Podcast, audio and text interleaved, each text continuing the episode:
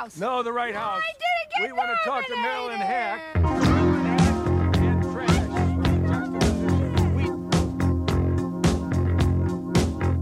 I'm from Canada Water.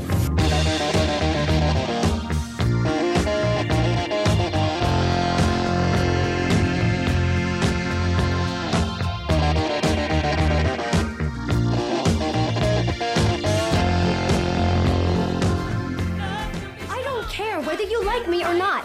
Oh, of course you do.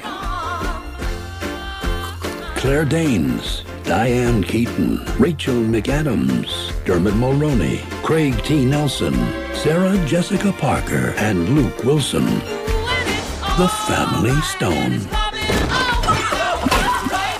What's so great about you guys? Nothing. It's just that we're all we've got. And you! You're the worst! I'm the worst.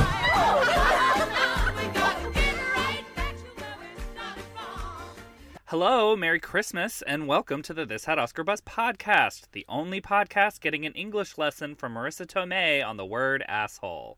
Every week on This Had Oscar Buzz, we'll be talking about a different movie that once upon a time had lofty Academy Award aspirations, but for some reason or another, it all went wrong. The Oscar hopes died, and we are here to perform the autopsy. We are autopsy people what the morgue for on Coroners. christmas day we're a coroner on christmas Coroners, day yes. Christmas even coroners. the coroners work um, i am your host freelance entertainment writer chris Feil and i am here drunk in this bar on christmas eve dancing to disco with my co-host senior writer for Yes. decider.com joe reed Hello. hello joe and if listeners haven't already caught that extra voice we are adding someone new to the family this christmas season we have invited a special guest over. It is extra hot, great co-host Tara Ariano. Yay! Hi, and just like Meredith, I'm making myself awkward by talking before I'm introduced. You should have just cleared your throat very, very loudly. Just to, uh...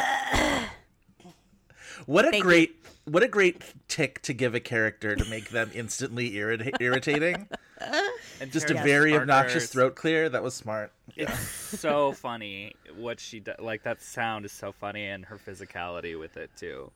Yeah. And as if the clues with coughing didn't give it away, this week we are looking at some failed Oscar buzz with a lot of star wattage under its tree 2005's The Family Stone. Written and directed by Thomas Bezucha, the film is a Christmas dramedy about meeting the family of that person you're probably going to break up with anyway. Plus, as with any holiday get together, there's political divides, hookups, fights, and tears. What else am I missing in this crazy family gathering? It's a lot. I mean, ultimately, I believe there's there's food str- strewn about the kitchen and yeah, whatnot. there's, This, there's slapstick. There's some there's some pratfalls. yeah, this watching it this time really made me want to make a strata for for Christmas. I was just like, ooh, eggs and cheese and bread. Like, yes, please. I have to say, the Strata stuff before she dumps it all over herself is some of Sarah Jessica Parker's like of my favorite acting beats she has in this movie when she's teaching like the other like person who's married into the family how to cook. Yes. Is his name Todd or is that the brother's name? Patrick. Patrick. Patrick, Patrick. is the is Anyway. in-law. yeah. When she's teaching him how to do it and it's like this is her in her own element and she's still very weird and awkward and it's like But you can sense her a little bit in that scene thawing a little bit and in that she's once she gets into one-on-one relationships with somebody who maybe has a little bit of perspective on the family. I think it's interesting to watch him watch during the movie, uh, Patrick. Um, Yeah. This being the like whatever tenth time that they've seen this movie, I can look at like side characters like that. So this one I sort of paid attention to him, and he's an interesting one because if you notice in the beginning when they first show up, when he first shows up with that, and you can tell like the family obviously really loves the both of them, and they make mention of the fact that like it took Amy a while to warm up to him, but he also has this scene with Diane Keaton where she's like, "Did you get that recipe I sent you?" And he's like, "Yeah," and I ignored it because we're doing my mom's recipe, and that's all Yeah. there is to it. And it's just like he's figured out how to negotiate her, which is you take her on head on, and you know, it's not contentious. It's just sort of, but you like you stand your ground. And I was like, oh, that's interesting. So there's like this family does feel very thought out in terms of you can you can imagine this family existing both before and after the movie ends, and I think that's the mark of a well well drawn family. I'm sure we'll get into like the family dynamics of it, but I do love that Patrick character as well, and just like it- it's such a good performance for you know one of the few people who's not a famous face in this movie, um, Yeah. who is like constantly watching, and you can tell that he is making a choice about how Patrick feels about every single person in the room. Um, Yeah. But before we get into it, Tara, would you like to do our 60 second plot description? I guest? would love to. All right. If you are ready, I will start your timer. I'm ready. Okay.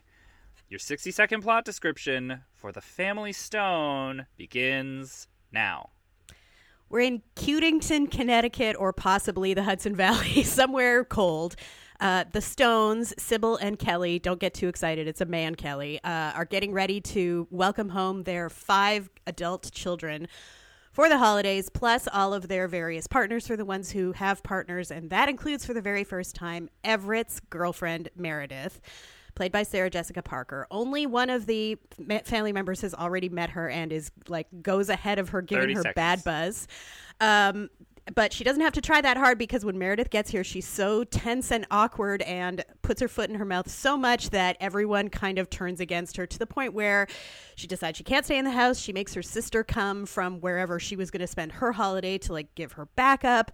And as soon as the sister arrives, everything really starts falling apart because everyone uh, discovers they might not really be with the partners they're supposed to. Not everyone, just two of the brothers. Also, uh, Everett wants to get his mother's time. wedding ring. the titular ring made it in at the very last second. Oh, I never God. thought of that. The, Stone family, stone means the also- stone. Exactly. I never. Boy, I mean, even there's with the ring being that's supposed to first be and a middle foremost on the poster. yeah. Yeah, that's interesting. Yeah, well, that left out a lot. Um, I probably could Well, have there's a skipped lot over going Kelly in this being a man, but yeah, there's a lot going on. There's five children. I mean, Yeah. granted, they don't all really get storylines. Right, Elizabeth Reaser but doesn't really get a whole ton to do, but I like her in this movie. I know she is a love her too. she's an Ariano nemesis, which is one of listen, my- I it's true. And then, but watching it this time, I was like, I, re- I, I really only turned against her because of uh, the first thing I ever saw her in was Grey's Anatomy, which I Yes. fucking hated her in. yes, But I have liked her in other stuff before. I thought she was really good in Young Adult. I think she's uh, with the little she has to do here, she's fine. And this Yeah. year in The House on Haunted, not The House on Haunted Hill, The Haunting of Hill House on Netflix, Right. which she was also in. Um, I thought she was good, so I might not hate her as much as I thought I would. But she was bad on Grey's. Joe, back me up. she was really and her her storyline was annoying, but also she Mm-hmm. wasn't very good on it. So yeah, it was a double whammy. Yep. Tara, it's interesting to have you on the show though because you are somebody who like I have my Oscar circles and whatever and I know you from from uh you know work and friendship and stuff but like you are somebody who I'm pretty sure when was the last time you've watched the Oscars? Uh, I actually don't remember. Like it's been a bit, right? Yeah. Yeah, I and I used to be super into it. Like when we lived in Toronto, which was like years ago now. Um, it was two. I, I left there two years after this movie came out. Not even a year and a half. Yeah. Wow. Um, we used to host an Oscar party every year, and then just one year I didn't, and then I just fell out of the habit. And I realized Yeah. that like I like movies, but I don't really care about the Oscars that much. But so we had you, we're having you on the show because you are the only person I could think of to talk about the Family Stone with. So, Oh, yeah, I do Um, love this movie very much. but I, so back when this movie came out, you were probably more plugged into. For sure. Yeah. and that's something where like you can pay attention to the Oscars and like everything that's sort of like floating around without actually like watching them. But it's it's it's an interesting perspective to sort of bridge this like because we talk a lot about like oh everybody knows X and everybody knows Y about what was happening at the time and it's just Yeah. like well not necessarily so yeah No, at the time I would have. At the, I, I, you know, I subscribed to Premiere and Entertainment Weekly at the time, and People Premiere. and Vanity Fair. like I got, I I, got all those magazines. Like I knew this, and I should just say for the for your listeners, you know, I care about movies, even though I don't care about the Oscars. like I still go to the movies all the time and watch movies at home all the time. Like I, Yeah, I am totally. a movie fan. I just the Oscar part of it is like I don't. It's weird how it turned into such a shrug for me, like instantly. It was just like one day. It's like the moment in Singles where um, Bridget Fonda's character's like, I realized I didn't care about him anymore, and is like making salads and walking around her kitchen, realizing Right. she doesn't care about Cliff anymore. that was me in the Oscar. It's like missing one episode of a television show and realizing it's just Yep. like, oh, I like, I'm fine. I'm, I don't have to do this anymore. Yeah. Yeah, exactly. Yeah. But I respect you, and I've I've listened to every episode of this podcast, including for the many many movies you've covered that I did not see. Excellent. We require just as much movie knowledge as we do Oscar knowledge. so you are quite welcome to be here. I remember good. being very excited for this movie though before it came out because I think it had a really good trailer Yeah. and I was a sucker I'm always a sucker for everything with like big starry casts and but I remember specifically the Oscar buzz on this in the lead up was very much focused on Diane Keaton, which mm-hmm. is it's the kind of thing that happens to Oscar winning, sort of respected older actors where it's just like, oh, anything that's coming down the pike, you get the idea that like they're going to be able to get an Oscar nomination based on like industry respect alone. And I feel because this is a movie that doesn't feel it's not a serious drama. So ultimately it's going to have to like fight up upstream with the Oscar voters anyway because only a few sort of like light comedies ever really get in anyway. But- right, because I mean, you mentioned Diane Keaton. This is the first thing she did after being nominated for Something's Gotta Give. And even when Something's Gotta Give first came out, before even like when those reviews were hitting and it was raves for Diane Keaton, there was still a lot of doubt. Like, yeah, but it's a comedy, and it was Right. a Nancy Meyers comedy at that too. That it seemed like an uphill battle that she was able to climb for that movie, and this movie. It didn't get the same critical response No, um, definitely by not. any means. I was shocked to see that Rotten Tomatoes score because, like, even when you watch it, I was like, okay, it's very slight, and there's a lot of stuff that happens in it that's extremely convenient and contrived, but it's not a bad movie. Like, it's very pleasant to sit through. I mean, I, you know, I definitely love lots of bad movies for sure, but I've watched Yeah. this. You know, you said ten times. I've, I've definitely seen this. At minimum twelve, possibly more than twenty Right. times. Like Right. I've seen this movie possible a for lot. me as well. I think Mm-hmm. there's also something that people think that this is like a mean-spirited movie, and it puts a lot of people off. Oh, that There's I've the divisiveness of this movie is very interesting. Yeah. Yeah. Whereas, like for me, the type of person who loves like scabrous characters, particularly in a comedy, like this is like my Christmas meal of a movie. um, but I do think that some of the hesitation for this, um, yeah, like you met, you mentioned the Rotten Tomatoes score. It's fifty two percent on Rotten Tomatoes, and it's fifty six percent on Metacritic, which makes a little bit more sense. I could understand more mixed reviews, but that there were such like Yeah. a high percentage of negative ones is It was- surprising when you watch this movie. It was we're also saying divisive from the break. it twenty times. Yeah, it was divisive from the break, and it was one of those movies where it's it turns people off for a lot of the reasons that it's supposed to, like turn you off for this family. Where like I think, I think a lot of people walk into this movie and they see this sort of like liberal idyllic version of a family, and they think they sort of think. Oh, this is what the filmmaker is presenting as this sort of like ideal, and I'm being, you know, I am the choir being preached to. And I think there was a lot of uh, feeling that the movie was stacking the deck on the side of like they're this like incredibly liberal family, and then the one son is gay and deaf and has the you know black husband and whatever. And I feel like all of this is like the movie knows what it's doing along this line. They know that they are you know presenting this mirror flipped version of the intimidating kind of conservative family that somebody walks into and they feel intimidated and they feel like they're not going to be accepted and they're not you know up to the standards and whatever. And sort of this family is mirror flipped into this very college town bohemian you know he's a what craig t. Nelson's character is a college professor, I imagine. He's. A, I think she said something that, I only noticed it this time that she sh- he's diagnoses something and she calls him a psychologist. So right. Yeah, and she feels like something. yeah, if she's not an author, that she's sort of like she's something to do with like you know she's an English professor or something like that. It just feels Mm-hmm. very much of that. And so then Sarah Jessica Parker walks into this all like buttoned up, and it's this kind of exaggerated version of um a liberal family, and I think that's part of it. I think you're supposed to feel like the family is overbearing, and I think a lot of people are like they're so mean to Sarah Jessica Parker, and it's just like yeah, that's the movie. Like that's the Yeah. that's the plot. the The whole Right, point I- of the movie is to like sort of watch the family get past that.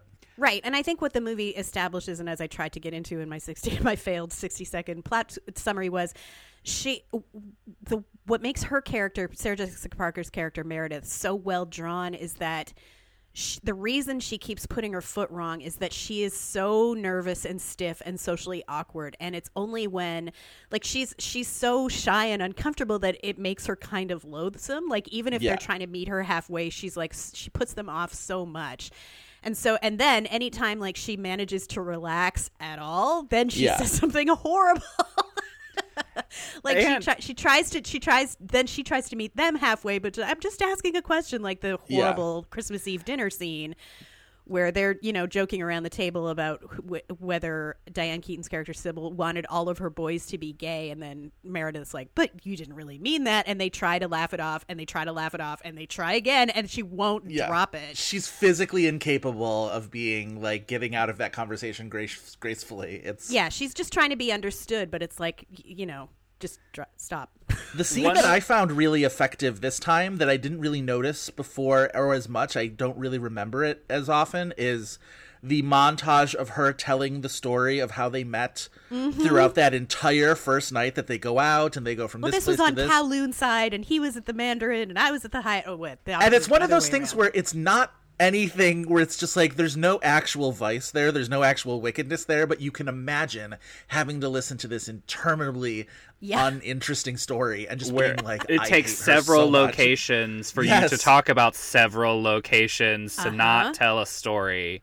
yeah One And of I the think- things that I sorry. gravitate towards every time I rewatch this movie is how subtle, but like the through line of like the tension is also that this is a really doomed relationship that she Yeah. has with Everett, played by Dermot Mulroney, and how like part of the tension and part of that family's tension with her is that they know that this relationship isn't going to go anywhere, mm-hmm. and Yeah. how Meredith knows this and how Everett kind of has to like discover it and like realize it throughout Yeah. and how that kind of fuels it as well and it's not just her putting her foot in her mouth which I think and is how really that plays into Diane Keaton's character reveal halfway through the movie that she's got cancer and that she's, you know, likely looking at dying soon. And Yeah. she's so frustrated at the idea that, you know, they all know that he's enter he's in this relationship that's ultimately not for him. And she's the one who's feeling it most acutely because she's not going to be there to help him sort of sort it out.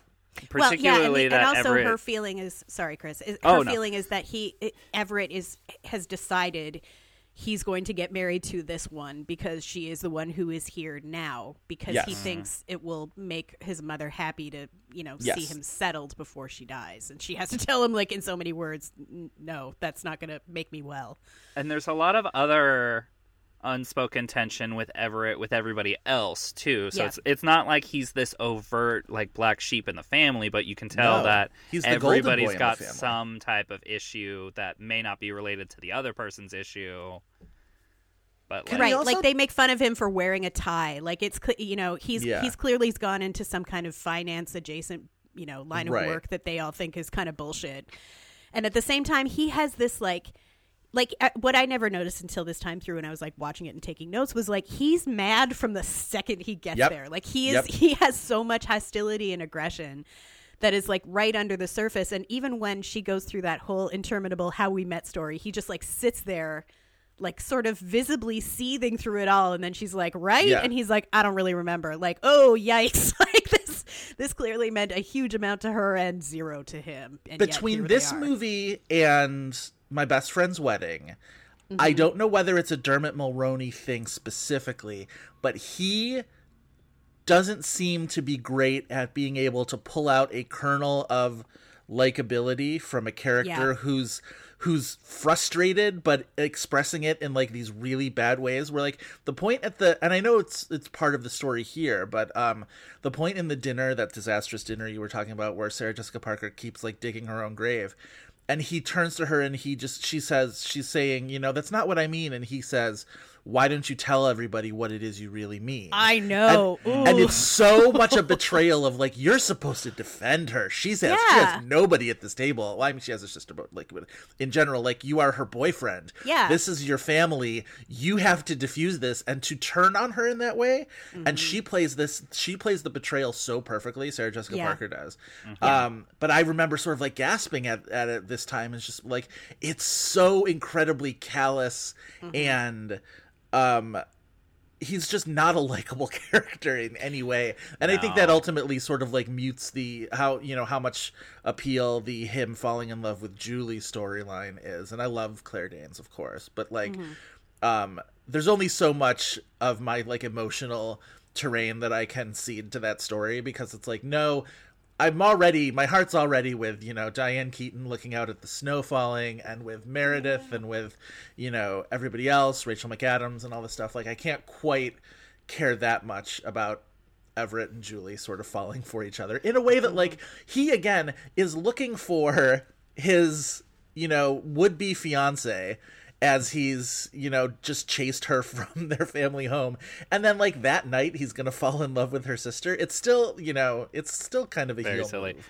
The part, the only like the worst part of this movie, if we're talking about some of the contrived things, is that slow mo shot of him walking away from like putting Claire Danes on a bus. And Yeah. it's like, y- yeah, it's like the Rocky shot of the movie. It's so weird. yeah. Yes. So who are our favorite characters of the stones um, characters or performance? Because Both, I think either. Yeah. largely the performances are really good. yeah Um, oh yeah I think there's a wide divide between who is good and who is not good in this movie. Um, I kind of because we haven't really brought up her character yet. I would like to talk about Rachel McAdams as Amy, who best in um, show The I queen. think she's best in show. in Me too. yeah movie. She's Um, great She's so with a character who doesn't have a whole ton of emotional like journey to go on actually it's just like she's the mean one and then she kind of you know sees the error of her ways a little bit and then she gets paul schneider sort of thrown at her at the end I do think like she it plays a fairly layered like family asshole though. Oh, yeah. Because like in the way that I was saying like everybody has like a slightly different problem with Everett. I think she has exactly the same problem with everyone right where it's just like her problem with them is just she's a jerk. Um, she's the youngest and you can tell she's sort of been like you know the youngest of this particular crew so a lot of that stuff is sort of rolled downhill and she's and it's accumulated with her and she seems just like a little the little bulldog of the family and Well, like part also, of that like, is- the- yeah, the way ahead. they established her character, sorry, is when, when the first thing we see of her is her shitty Volvo, which she pulls in. With the Yes. old beat and like scratched the up. npr bag and then she gets out and she has an NPR tote bag and she's wearing like a, some kind of motocross t-shirt and a skirt and like an old bedraggled sweater and it's like okay got it and but I love how like when she waits for everyone to get there before holding court yes to Sybil's absolute delight. Like Yep. Sybil is eating it up. And you can also tell that's part of why she's like this is because she gets this much affirmation from Sybil also being a secret bitch. Yeah. she, Yep. 'cause she Absolutely. wants this is what she wants. And so that's why she she plays into it too. But at the same time, like Joe, I, I agree that she doesn't have a huge journey to go on. But the moment when um, on Christmas morning, Meredith finally hands around her gift. Ugh, I can't believe we're Yep. going to talk about this. She she get she has gotten everybody um, a beautifully framed copy of this photo of Sybil from that she got off Everett's desk um, of her pregnant. And just you know, it's a black and white photo. She's looking off to the side, looking very much like Lisa Kudrow, by the way. Oh, and interesting. um, yeah. Everett doesn't know that she's done this apparently. Based on his reaction, he doesn't realize she did it. And and Yeah. and everyone is overcome because it's such a thoughtful, beautiful gift and like everyone is so silent, she thinks that she fucked up again. Meredith thinks it. Yeah. And Amy is like sobbing cuz she feels so bad about Yeah. what a bitch she's been to Meredith this whole time and like it's, a great scene it's a great moment. for a lot of reasons, but yeah, Yes. yeah, absolutely. For everything great- that people want to say that this movie is contrived, like there's genuine feeling there, and I think Yeah. like it's part of why that scene is so great is it's the culmination of a lot of different family dynamics that are going on in this movie that I think it gets right. I mean, I'm definitely from the type of like Stone family where this movie feels incredibly authentic to me in a lot of ways. Um, so I don't know. I guess I don't know where I was going with that. I was just saying like that scene is wonderful. I I talked to a lot of uh a lot of people, especially uh people who don't love this movie, who specifically have problems with the Thad character that he doesn't that he doesn't exist f- far enough beyond just the fact that he's gay and deaf that he just sort of exists to be the object of that argument at the dinner table more than halfway through the movie and I wonder what you guys think about that. I, mean, I- mostly think he's very cute.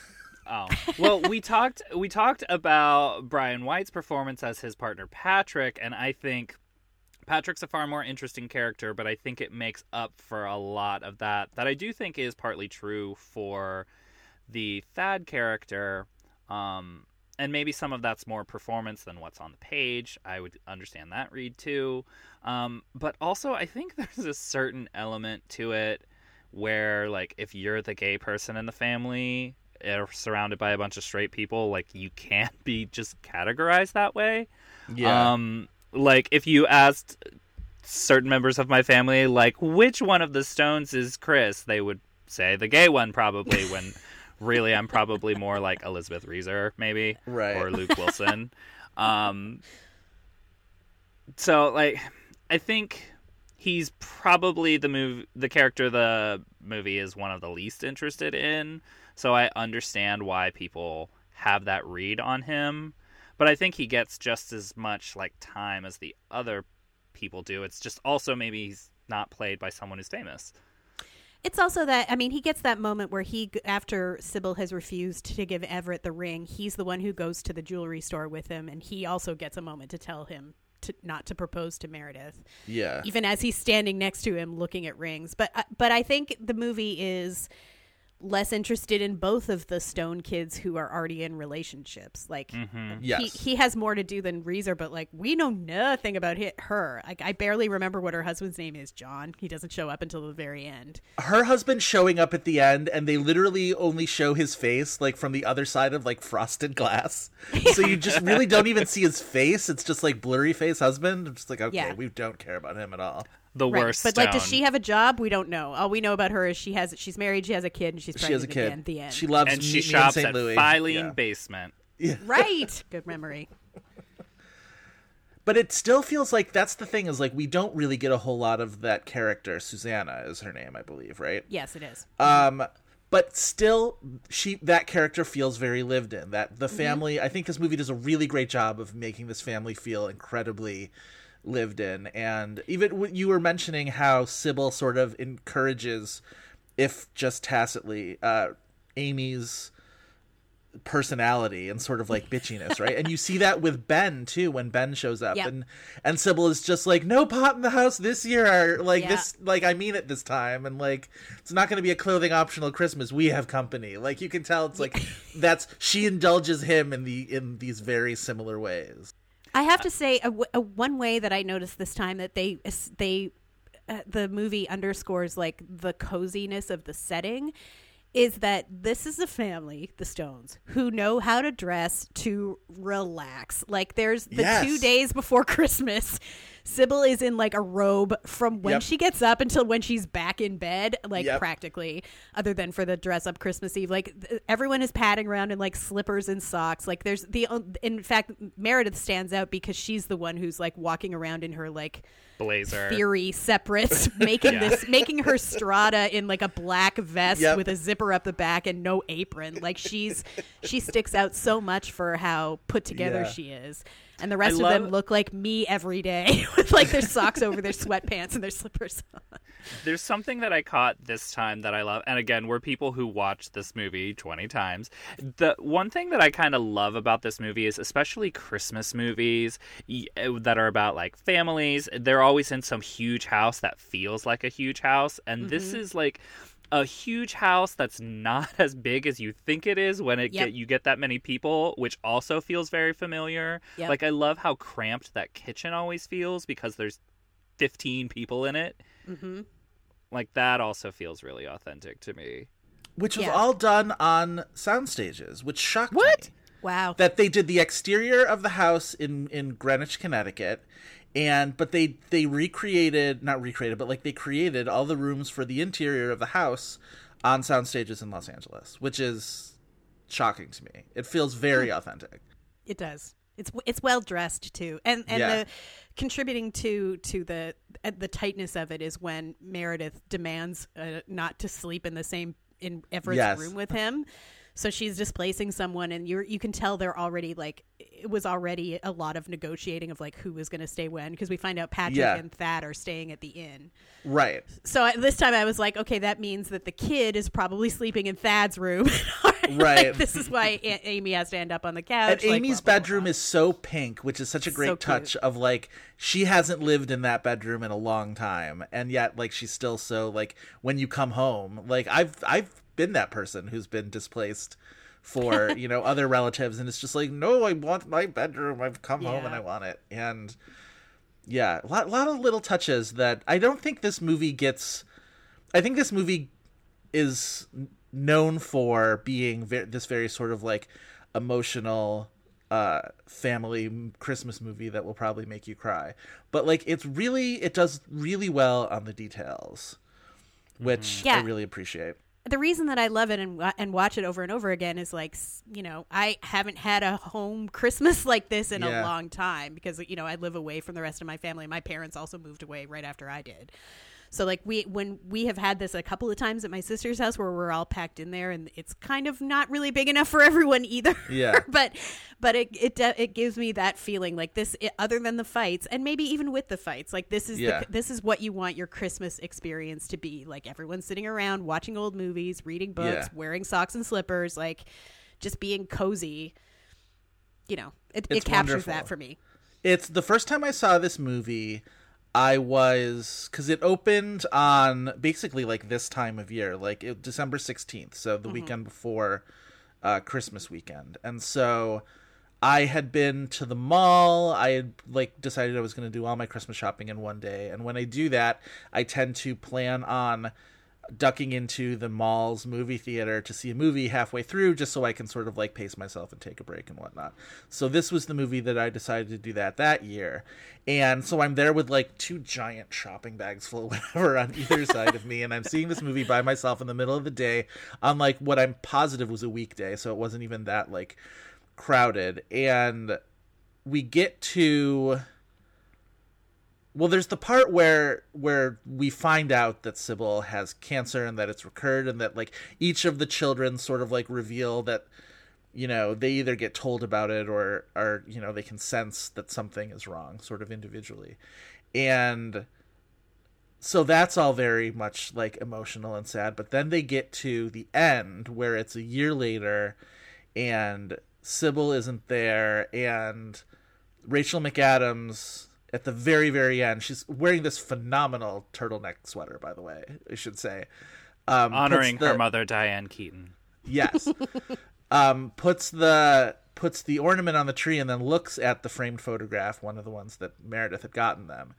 And i am literally in my seat like horfing sniffling sort of just like trying to like i'm just sobbing so loud to this like theater with like four other people in it. So like there was no plausible deniability. It was just That like, no, you. this is the guy who is like loudly sobbing at the Family Stone. I was so it, whatever it was in my life was going on. I needed to let it all out, and I did at this movie. And I mean, it still does. Watching it again yesterday, like I teared up like three or four times. It is a very emotionally effective movie. Yeah. If I may indulge you with the story of how I saw this. Yeah. Oh, I'm gonna get into mine too. my friend Deanna and I, Deanna was, it still is, my, my friend in Toronto who I would see every movie with that my husband didn't care about. So we saw this the same day, back to back at the same theater with Rumor Has It. Remember oh my that god, one? yes. We have to do Also that movie for this buzz. podcast. Yeah. Yeah, and I believe we saw Rumor Has It second, which bad call. yeah. we were still both wrecked from the Family Stone, even after like walking from one cinema to another, and then it was that other piece of crap. Oh, Rumor Has It is so bad. Yeah, it's so bad. Chris, what was yours? Um, okay, so like at the time, I I saw this movie with my sister, who at the time was a die-hard Sarah Jessica Parker fan, and like a burgeoning. This was like the emergence of Rachel McAdams too, like where she was like everywhere, like killing it in these roles that were not very big. This is one year after The Notebook, is it not? Yes, y- and, and- the same Mean year Girls. as Wedding Crashers. Right. Right. Right. Um, Yeah, the two year span for her was Notebook, Mean Girls in 04, Wedding Crashers, this, and Red Eye in 05. Red. It was an amazing two year run.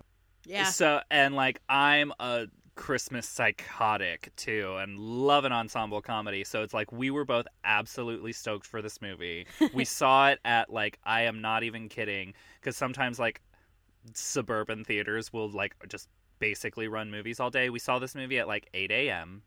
Nice. and I guess that's my story, but I always ascribe this movie A to my sister because like my sister's not an asshole. But you mentioned that like first shot of Rachel McAdams and she's also like carrying her like she, instead of packing a bag, she just throws a bunch of shit in a laundry hamper and my Yeah. sister fully used to do that. And like I remember I just did like a slow look at her at that shot. So like we just decided that that character was my sister. Um, so like I always ascribe this movie to my sister and seeing it at eight o'clock in the morning. This movie is also a major favorite of my parents. Like they love this movie. This is like the Reid family canon of Christmas movies is Family Stone, Love Actually, and Home Alone. And it's just like a slow rotation of those movies throughout like the month of December. They'll you'll just sort of wander back into the family room and they'll be just they'll be watching it either on like a recorded version on the DVR that they've just sort of never gotten rid of, or they have DVDs for all of them. But they those are the three ones, which I always think is kind of funny that it's not like It's a Wonderful Life or anything like that, but it's those ones specifically. This So- movie belongs on the file family mantle right next to Mixed Nuts, which is like my favorite Christmas movie that absolutely nobody knows about. It's insane. It's super problematic.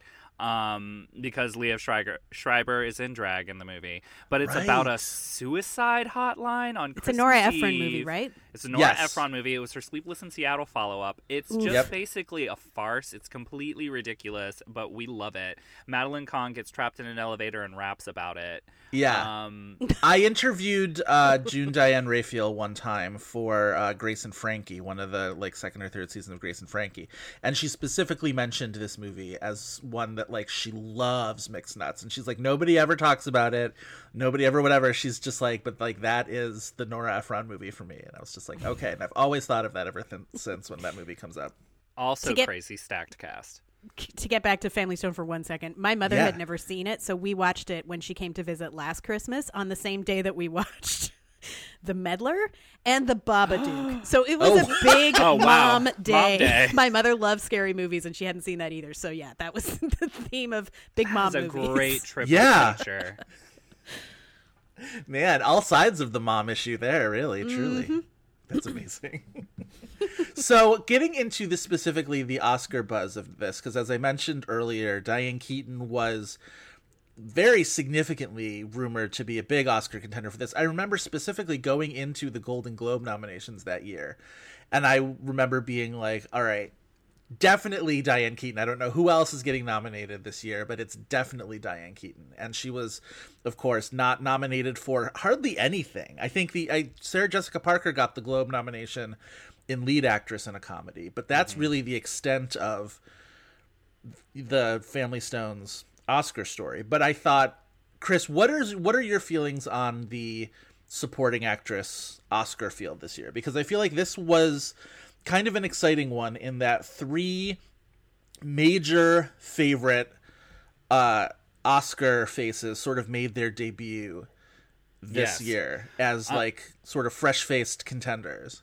So the 2005 Oscars, we have Rachel Weisz won for The Constant Gardener, Amy Adams for Junebug, which was like now I think I think Amy Adams fans and like especially the hardcore ones are big fans of that nomination, but like the casual ones don't remember that movie because that movie was tiny. It was a real Very. homegrown effort just to get her nominated for that movie that not a lot of people saw. Um, and it's still one of her best performances. It's It is. incredible. I love that movie. Um, I love the movie too. Um, uh, Catherine Keener for Capote, which is a perfor- performance and movie that I love, and that just seemed kind of like people thought she was just like sitting there responding to Philip Seymour Hoffman and got nominated for it. I think Yeah, that's that feels like a momentum one. nomination to me. Yeah. Um, you have Michelle Williams, her first nomination for Brokeback Mountain, and then the last one is Frances McDormand for North Country, a movie that's like. if we ever, we'll probably eventually do like technicality movies, and that one kind of feels like it because it had those two mm-hmm. acting nominations, but like fully don't feel like that would have happened. Well, Like- it was Charlize Theron coming off of Monster and Niki Caro coming off of Whale Rider. So I Yeah. think there was a lot of sort of carryover momentum in that. I think and McDormand being like she had the perfect storm of being an actress that the Oscars love, playing a character type where she was she had ALS. What does she have in Yes. that movie? Right. Yes. So it's a very sort of hooky kind of a role. It's an interesting movie to compare to this one because part of the reason that Diane Keaton specifically had Oscar buzz for this movie is that it felt like she was owed after being so great and something's Yes. got to give. Yes, Um, absolutely. and like again, she was back in a comedy. I don't know that I do think that's a good best supporting actress lineup. I'm not. I remember not caring for Frances McDormand's performance in that movie, and I think especially now after winning her second for Three Billboards, it feels like does she really need that North Country nomination? Scarlett Yeah. Johansson was also really close for Match Point. She got Um, a Golden Globe nomination for Match Point, who also got a Glo- Golden Globe nomination that year, who I would have really loved to have seen shown up, was Shirley MacLaine for In Her Shoes. I would have In loved Her her in her Shoes. shoes to Oh, have just shown up. Period. Great Yes. movie. Hugely undervalued movie. Really, like, that would have made a big difference. Yeah. Yep. Yeah. Um, and then the SAG nominees were exactly the same as the Oscars that year. But if you look at like some of the critics' prizes, Maria Bello for A History of Violence was given the New York Film Critics Prize, which Gong was like a confusion thing like pe- some people were considering her a lead that's like Right. probably a factor why she didn't get nominated Right. Gong Li was also uh, given the National Board of Review supporting actress for Memoirs of a Geisha, which people forget. No other film won more Oscars that year than Memoirs of a Geisha. It was Wow. yep tied for the lead with Brokeback Mountain and Crash that year. What a weird, weird Oscar year 2005 was. Tara, what do you what what are your thoughts on any of those uh, supporting actress nominees that year? Were you did you have a favorite? I agree. It's a good lineup. Michelle Williams, I sort of felt was uh, like Catherine Keener, kind of a. She got swept up in the momentum for that movie, which I, I mean, the movie I have no problems with. I thought her part was kind of very small. I also did not love her Oscar dress that year. Oh. that's, that's a very. That's Was a that the very like issue. tool heavy frilly kind of? No, it was That yellow. was the It yellow like very s- sleek, but it like it had a ruffle, and then it also had a thing around the waist, where it's like it, With the one bold or red other, lip. like pick. But anyway, um, I, I I think um, I felt like she she maybe I thought Anne Hathaway was actually I was gonna say more phone interesting than her in that movie. in retrospect, Anne Hathaway's role really, really shines brighter. I think Michelle Williams gets the the Jack Nasty scene that everybody remembers, and also the Right. fact that she and Heath Ledger were in a relationship, and like the cynical part of me mm-hmm. feels like that the people campaigning Brokeback Mountain were like, oh, campaign Michelle Williams too, just so that mm-hmm. everybody knows that he's straight and has a girlfriend. Right. Which- Yeah. Like, whatever. I don't know. I don't know if I'm being too cynical there, but I something tells me I'm not. Yeah, know. I agree with and and on in her shoes. I mean, I would have liked to see either of those lead ladies um, nominated. I mean, Yes. Shirley MacLaine for Golden Globe is fine, but that movie is so good and as you say, so so underrated. But um, I can't really argue with Rachel Weisz for Constant Gardener. She is great in that movie. She's great in that movie. It's amazing really that good. if she gets nominated for the favorite, it'll only be her second nomination. yeah, that's yep. wild. That's wild. But I but I think for this I, I would have done Diane Keaton supporting and Sarah Jessica Parker lead personally. Oh, Yeah, that's what I they were. That's what they were campaigning Oh, for, okay, for yeah. sure. Yeah. yeah, Then- yeah. Mm-hmm. I would throw one out who was actually nominated in lead against Sarah Jessica Parker at the Golden Globes that I I mean I would call this a supporting performance but would definitely make my ballot would be Laura Linney in The Squid and the Whale. Oh, oh yeah. Yeah. Yeah, she was great. And I remember the squid in the squid in the whale was sort of on the periphery of that that year's awards everything. I feel like mm-hmm. Jeff Daniels was, was always like half a step away. I think they were confused as to where to push him cat, uh, mm-hmm. lead for, versus supporting mm-hmm. that year too, and I think that kind of hurt him. But that's not my favorite Baumbach movie, I have to say. It's not mine either, but Laura Linney and Jeff Daniels are my favorite thing about it. Everything Yeah. to do with the kids, I really don't like, but when they're interacting with their parents, I think is really interesting. That's Mm-hmm. also like that script sat around for something like 15 years before. Wow, is that true? Yeah, so it's like that's partly what I ascribe to it not even really feeling like a Baumbach movie. Um, Interesting. Sarah But Jessica also, Parker. the knock against the Family Stone is that people have the impression that it's mean spirited, like right. the the Whale. Yeah. I mean, that's that sounds silly, but anyway. Yeah. No, Can we talk about Sarah Jessica true. Parker's Golden Globe nomination? Because I think that's a great nomination, and at the time, it felt like people treated it like just Sex in the City carryover, especially because it was the Globes. Yes, I think I think it took people a while to sort of realize that that's actually really good and solid. She's an actress who she's she's not actually my favorite, but like I think she gets too much crap a lot of times for things that are not her doing. For Carrie Bradshaw being a character written not incredible, you know, not always the best written character or the most sympathetically written character.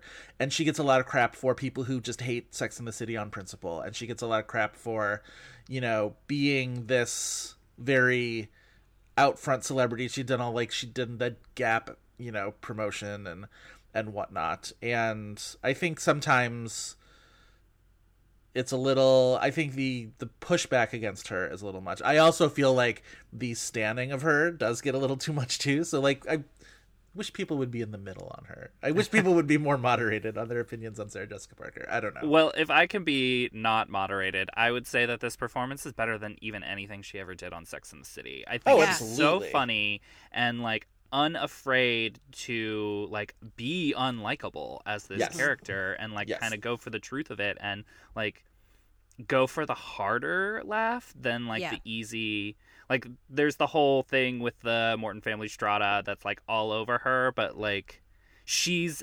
devastated in that so it's not just like this And dumb then- farcical moment like the bar She makes it scene later is such a mm. great turnaround for her too it's Yep.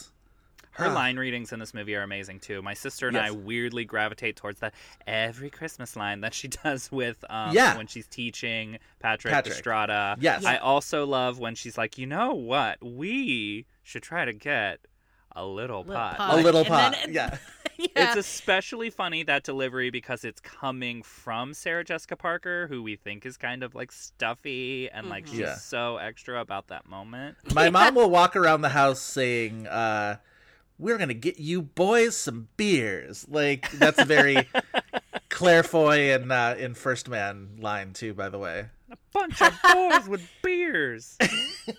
But she, yeah, she has so much to do in this part, and she she makes it so natural that I wonder if that's why she was overlooked because it just Yeah. seems like she's she's just throwing it away. You know, like she she's there's nothing effortful about it, and I think that's true of Diane Keaton's performance too, even though I think she gets a lot less to play despite Yeah. having the secret cancer diagnosis. But Right. yeah, And that Sarah was Jessica kind of a thi- amazing.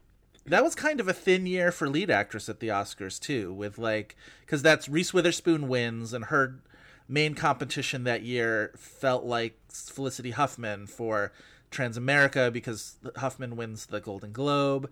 But the other nominees, I love Keira Knightley and Pride and Prejudice, and I love Yeah. that that Me mo- too. nomination happened because Mm-hmm. it very well could not have. Like that movie is very kind of it doesn't demand itself as an Oscar contender in the way it is because it's you know wonderful and subtle and Joe Wright's fantastic. Um, Yep. There was something about that nomination too that it was like it's one of the things where because it felt like a thinner year in best actress it was like you know what actually we will say that she is great in this movie yeah, you know Yeah. because like Yeah. there was kind of a resistant this was already like feels like the second she emerged in a costume drama there was resistance against it. Like she always does these movies the first time she ever did one and like that was definitely a knock against pride and prejudice. Well, it was also like it was so far after the wave of like Austen adaptations with Sense and Sensibility and Persuasion and Emma when they were all clustered together, and this was so many years later that maybe it was like, oh yeah, Jane Austen. And around Also- the time the nomination happened, it felt like people had warmed up to that movie and her in it specifically. Nobody talks about that movie as being an incubator for these like fantastic actresses too, where Yeah. all of a sudden like Carey Mulligan's in that movie, Rosamund Pike's in that movie. Mm-hmm. It's really something. So yeah, the two nominees that I feel like were could easily lift out are Charlize Theron in North Country, which we talked about as a carry like probably a carryover thing from Monster, and then Judi Dench for Mrs. Henderson Presents, which for as An much as HBO people, movie that somehow ended up in theaters. Right. Right. I mean, classic Stephen Frears, right? Where like he gives and he takes. Where like you never know whether it's going to be this like really unexpectedly good like dangerous liaison Stephen Frears, or even like Philomena, which like turns out to be a decent movie. But like Judi Dench for Mrs. Henderson presents ranks up there with the you know pick your laziest Meryl Streep nomination, and even still like you know Florence. I was so I was at trivia last week and there was a tiebreaker question that ultimately we didn't need because we won and that's fine. But it was how Humble many brag. oscar nominations did, has meryl streep gotten? And i literally on my fingers counted them out twice and i got to 20 both times. And something in my head is like it's not 20 it's not a round number like that. It's it's it, you're you're but like whatever i didn't have time enough to like and i did it independently twice and ended up with the same 20 so we like you know sent it in and whatever and we were wrong it's 21 because both times i forgot florence foster jenkins As you which should. That is her worst nomination. no jury in the world could convict me i know Still never seen it. Sounds like I shouldn't.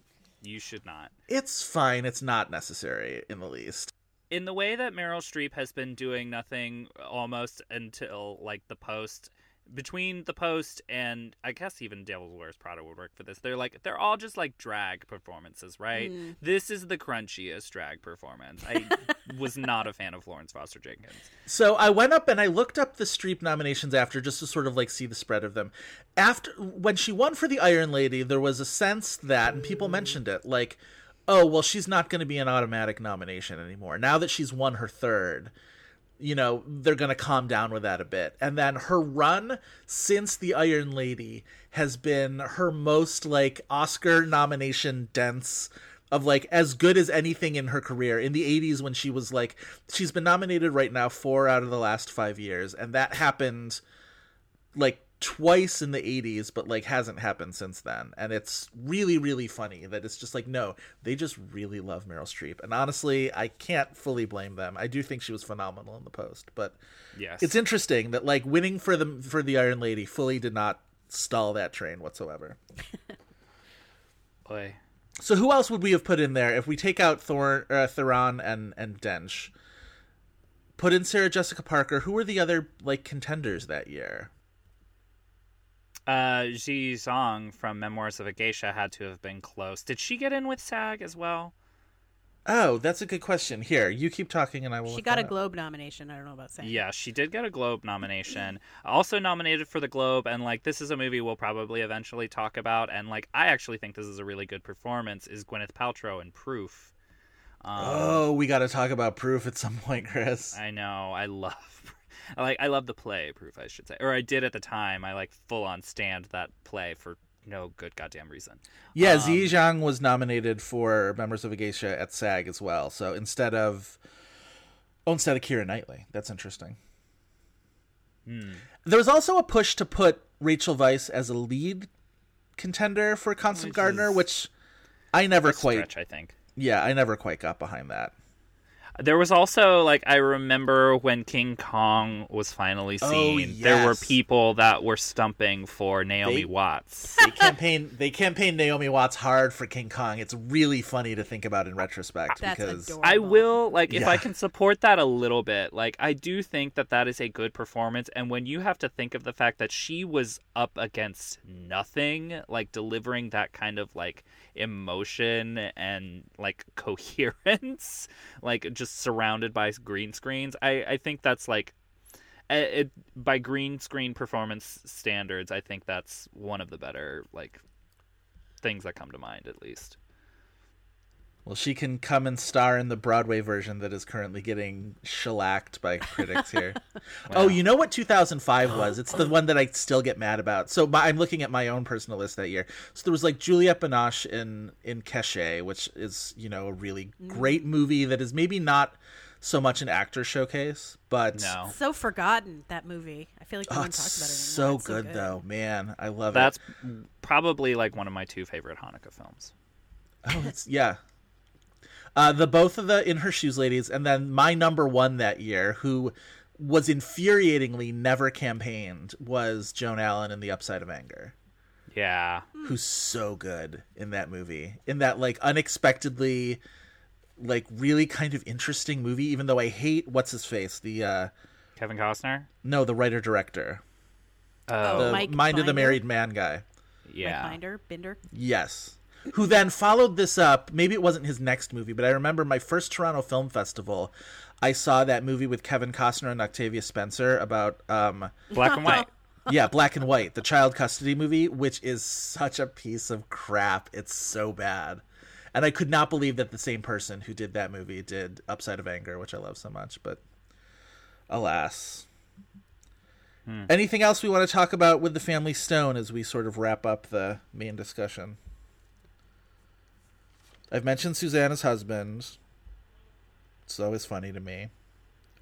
Um, let's find that bar because it has a really great jukebox. Hell yeah. Very much so.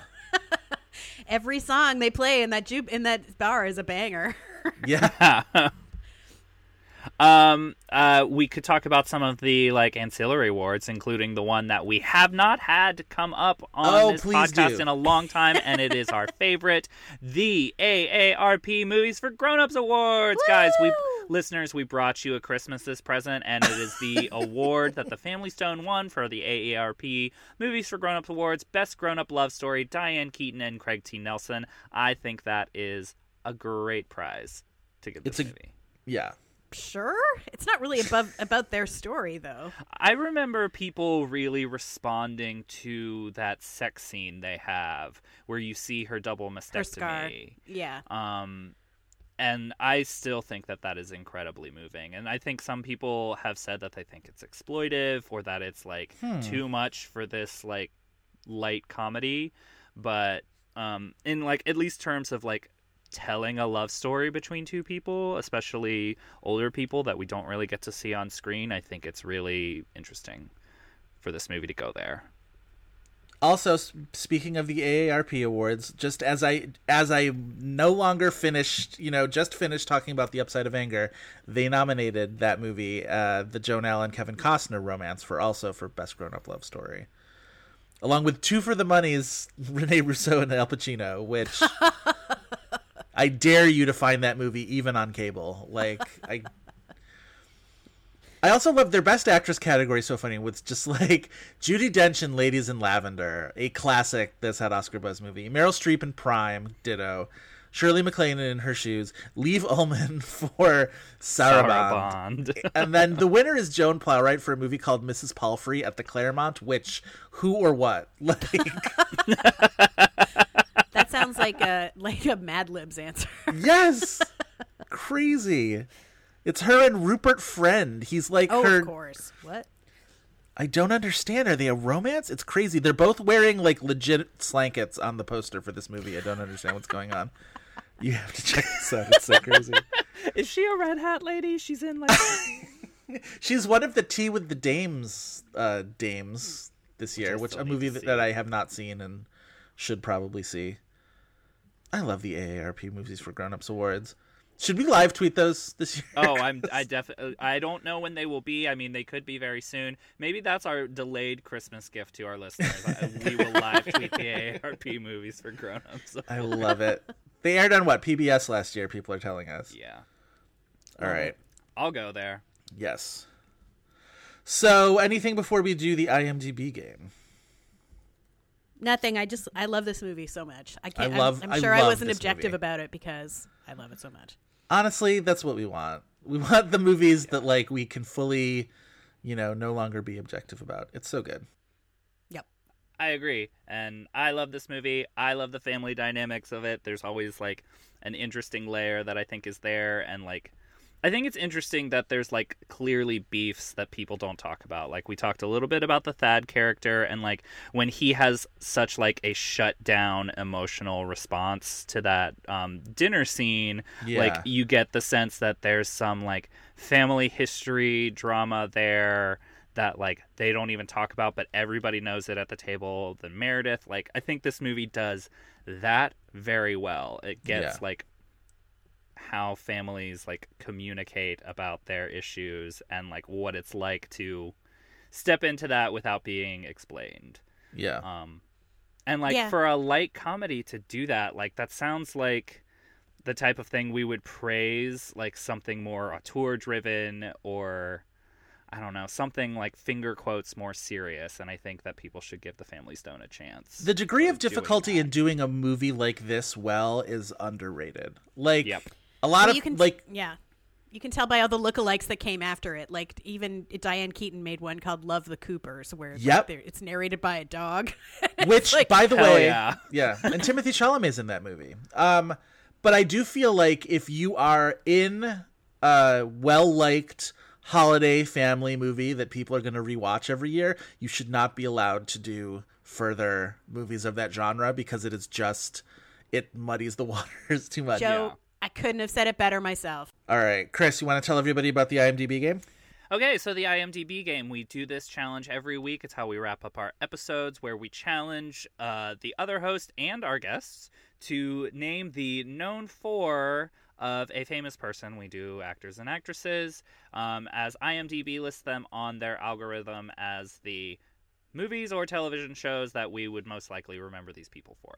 Um, caveats being, we will mention if there's television work or voiceover work, and we try to avoid the Marvel Cinematic Universe and Harry Potter because those go straight to the top, and that is boring. And part of what is alluring about this game is that the IMDb algorithm is a mysterious. Uh, it's a messy bitch who lives for drama is what the imdb film algorithm is All right, so w- we're gonna do this round robin. So I, why don't I give to Tara? Tara gives to Chris. Chris gives to me. How about that? Perfect. I'm dying to know if I doubled up either of you. Yeah. I came with four choices just in case. Oh, Okay. sweet. All right, Tara. Do you want to guess first or give first? Sure, I'll guess first. Okay, so I have picked for you the the Thomas Bazoo- Bazooka Bazooka, however we're pronouncing that. His Yeah. film his, his filmography is not um extensive. He this Family Stone was his second movie. He only has directed one movie since then, the teen adventure comedy Monte Carlo starring Selena Gomez and Leighton Meester and I've the seen that. I haven't seen Cory Florence Monteith. Foster Jenkins, but 100% I saw Monte Carlo in the theater. Hello. We should also mention that he is a co-writer on one of our early faves, which I Oh, still right. haven't watched, the Guernsey literary to the blah, blah, blah, potato blah, peel- the Saw that potato too. movie. I've watched potato that too. movie. I was a little let down by that movie, I'm not going to lie. I wanted it to be more delightful. It was cute. Mm. It was cute. So anyway, another co-star in Monte Carlo, one of the the grown-ups in that movie, is Andie MacDowell. Oh, Christ. So Okay. that is who I'm giving you for IMDb game. Andie MacDowell. Okay. Sex, Lies, Haven't and we done Videotape. Andie MacDowell? What's that? Haven't we done Andie MacDowell? Did we? Did you? I'm gonna look it up. We may have. Should I hold? I'm pretty Just sure I did that early. Yeah, Tar, just do it just in case. Yeah, Do, Go for do it. it. or don't do it.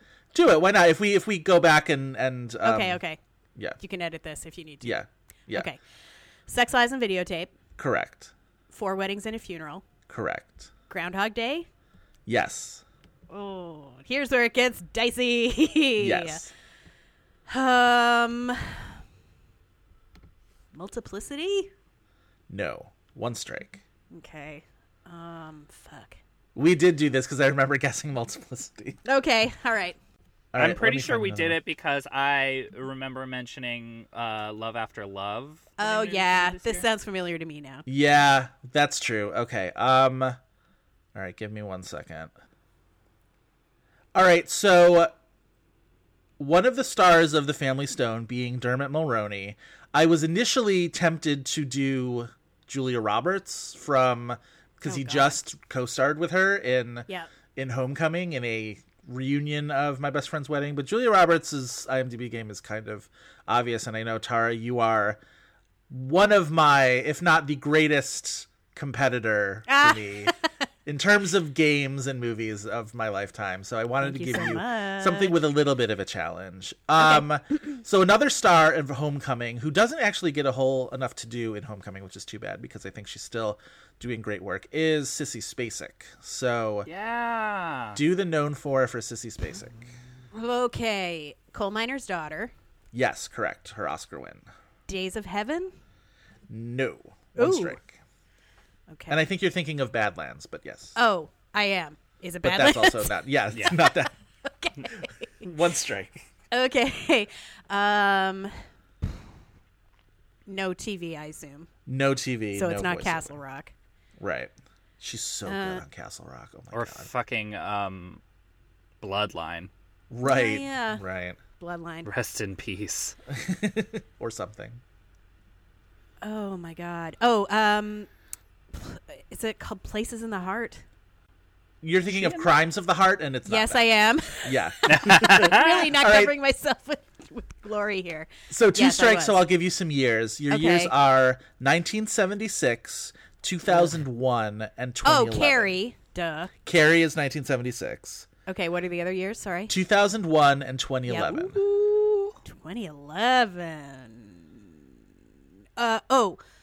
Uh this isn't the 2011 one, but in the bedroom was she in that? In the bedroom is the 2001. Yeah. Yep. Okay, 2011. Incredible. Shit. Oh, I will tell you, we saw this movie together. we did. We did. Um, I think I know what this is. that doesn't help And if me. I give you the rest of that hint, you'll get it. So let me know when you want the rest of that hint.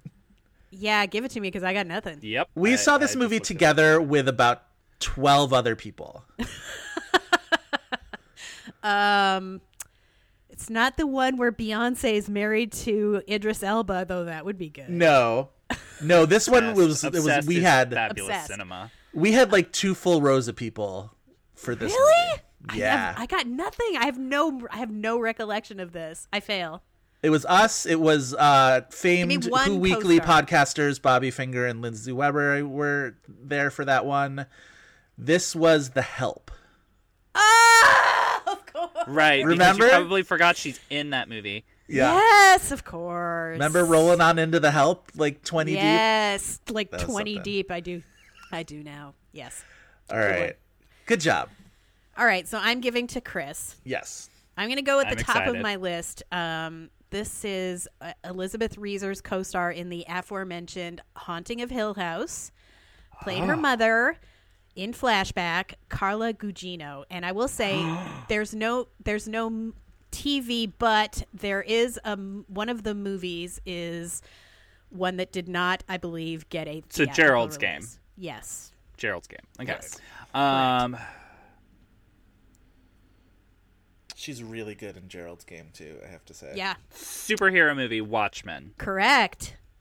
Um, uh, God, what do I know her from from the '90s that I'm like definitely this? Um, there's no TV. She's done so much TV. Yeah, no, the, there's two two you haven't gotten yet, and neither of them is a TV series. Okay. Um, or Sin any City. or TV at any of any kind. I don't know why I said it like that. Like it was.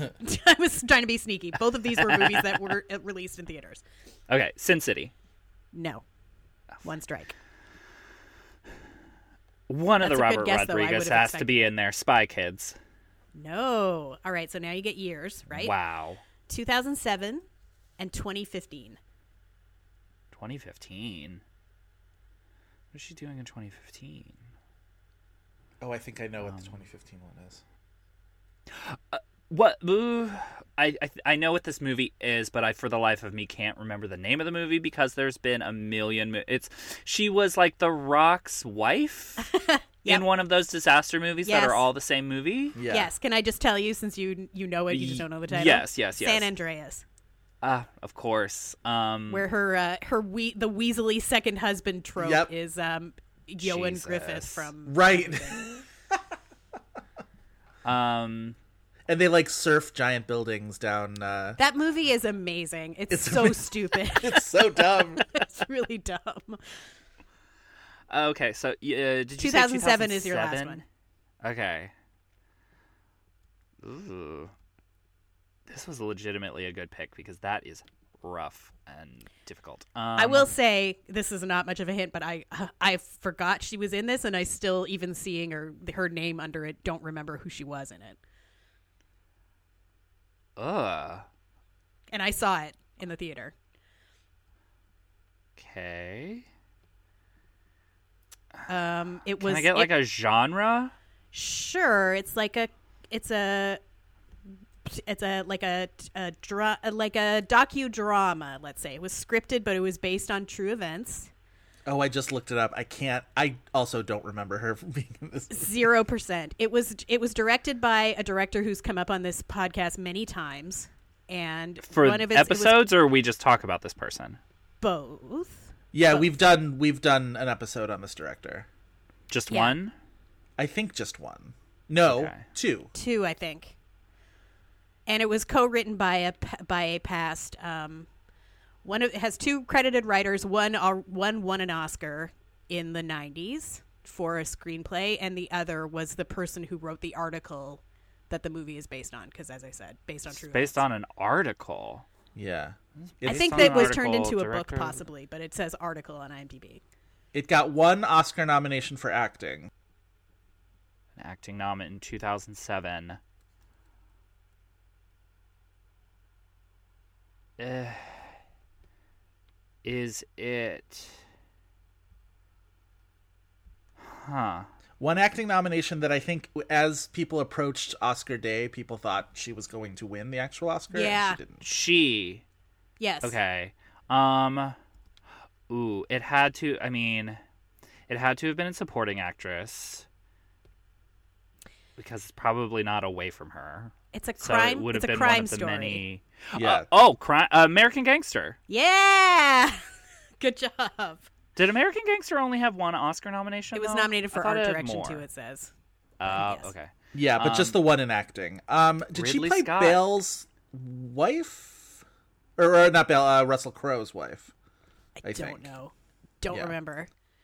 That's not a movie that I will say I revisited after I saw it the first time. Yeah, Like, no. it was fine, but I Yes. didn't have a desire to go back. Yeah. All right, Chris, what you got job, for Chris. me? All right, so I have two.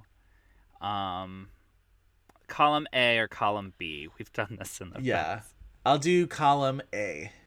Okay, column A. So we uh, talked about Dermot Mulroney, and we mentioned him in my best friend's wedding. Guess what? Sarah Jessica Parker is not alone in like these are shitty relationships with Dermot Mulroney. Guess who else was star of In Her Shoes the same year as The Family Okay. Stone? Cameron Diaz. Okay. Cameron Diaz is tough because she has a lot of very different types of movies. Yeah, Charlie's Angels. Charlie's Angels, yes. nice. I thought that was one of the more weirder options, I will say. So It was Good such a big hit, though. I know. Um, The Mask. No. Okay. It's taking all, All my strength not to yell out guesses like I do when I listen to the podcast. Okay. Um, uh, I'm trying to think of like lead roles. Something about Mary. Yes. That's what I would have said next. Yeah. Okay. Um hmm. I think it's it's probably one of her like crappy rom-coms and then something else. Um I don't know why I'm making this my guess, but uh is what happened in Vegas? No, so you have two, your two wrong guesses. Right. I'm going to give you years. Yeah. The years are 1997 and 2001. Okay. 1997. Oh. Why would that be her movie? And then 2001? Yes. All right. Is 2001 Vanilla Sky? Yes. Nice. Okay. Close to an Oscar nomination. Vanilla she Sky. should have got it. She was really good in that movie. What was the other really year? good. She 97. uh, 1997. Okay. So I would I'm also going to say have to she guess this. should have gotten it for 1997. What's, Yeah. what's that? I would say she should have gotten it for 1997 too. Oh, well, now I'm maybe less inclined to vote to say this one. Joseph, you're gonna um, be so fucking mad. What's that? You're gonna be so mad. Is it Is it from an Oscar-winning director? No. Oh, okay, then it's not the one I was thinking of. Um, 97. 97. So something about Mary was 98. Okay, what else was she in that year? oh my god, you're such a jerk. um shit. Have we already said the title of it in this podcast? Have we maybe put it in the preamble to That's what I was getting at. Wait, what? Okay, so you mentioned it you thought it might be one of her dumb romantic comedies. This is probably her best romantic comedy, safely. It's not Oh, necessarily it's my best friend's wedding? You did. Yes. Yes. Joseph. Girl. I hate that you do that. I get off of that subject. I was fully gonna guess a life less ordinary. Um, Jesus Christ, yeah, my that best friend's wedding. Right, that thing. Would have been a great nomination for Cameron Diaz. yeah, she was really Cameron Diaz, fully please come back and do things like My Best Friend's Wedding and like being John Malkovich again. Yeah, I'm surprised that wasn't in there. Yeah, she was great in that too. I remember being so excited for the counselor after seeing her in the trailer and doing all that like weird like like Jungle Kitty Grimacing. stuff, and Yeah. she's so terrible in that movie. Um, Okay, so I'm fully surprised that there's something about Mary is on here because it feels like that is a movie that is fully forgotten for how considering how big it was. Oh, I don't think I don't know. I think that's I think that that movie was so instrumental in like making her the star that Yeah. she is and yeah, I think that's still pretty major. I still see people talking about it. I saw a tweet about it like literally yesterday as we're recording. Oh wow. Live. Anyway, Anyway, that was Cameron fun. Diaz. Yes. Come back. We love the Family Stone. Um We do. Tara, thank you so much for coming Thank on. you. This, This- was a what- real what- blast. What a thrill. What a thrill.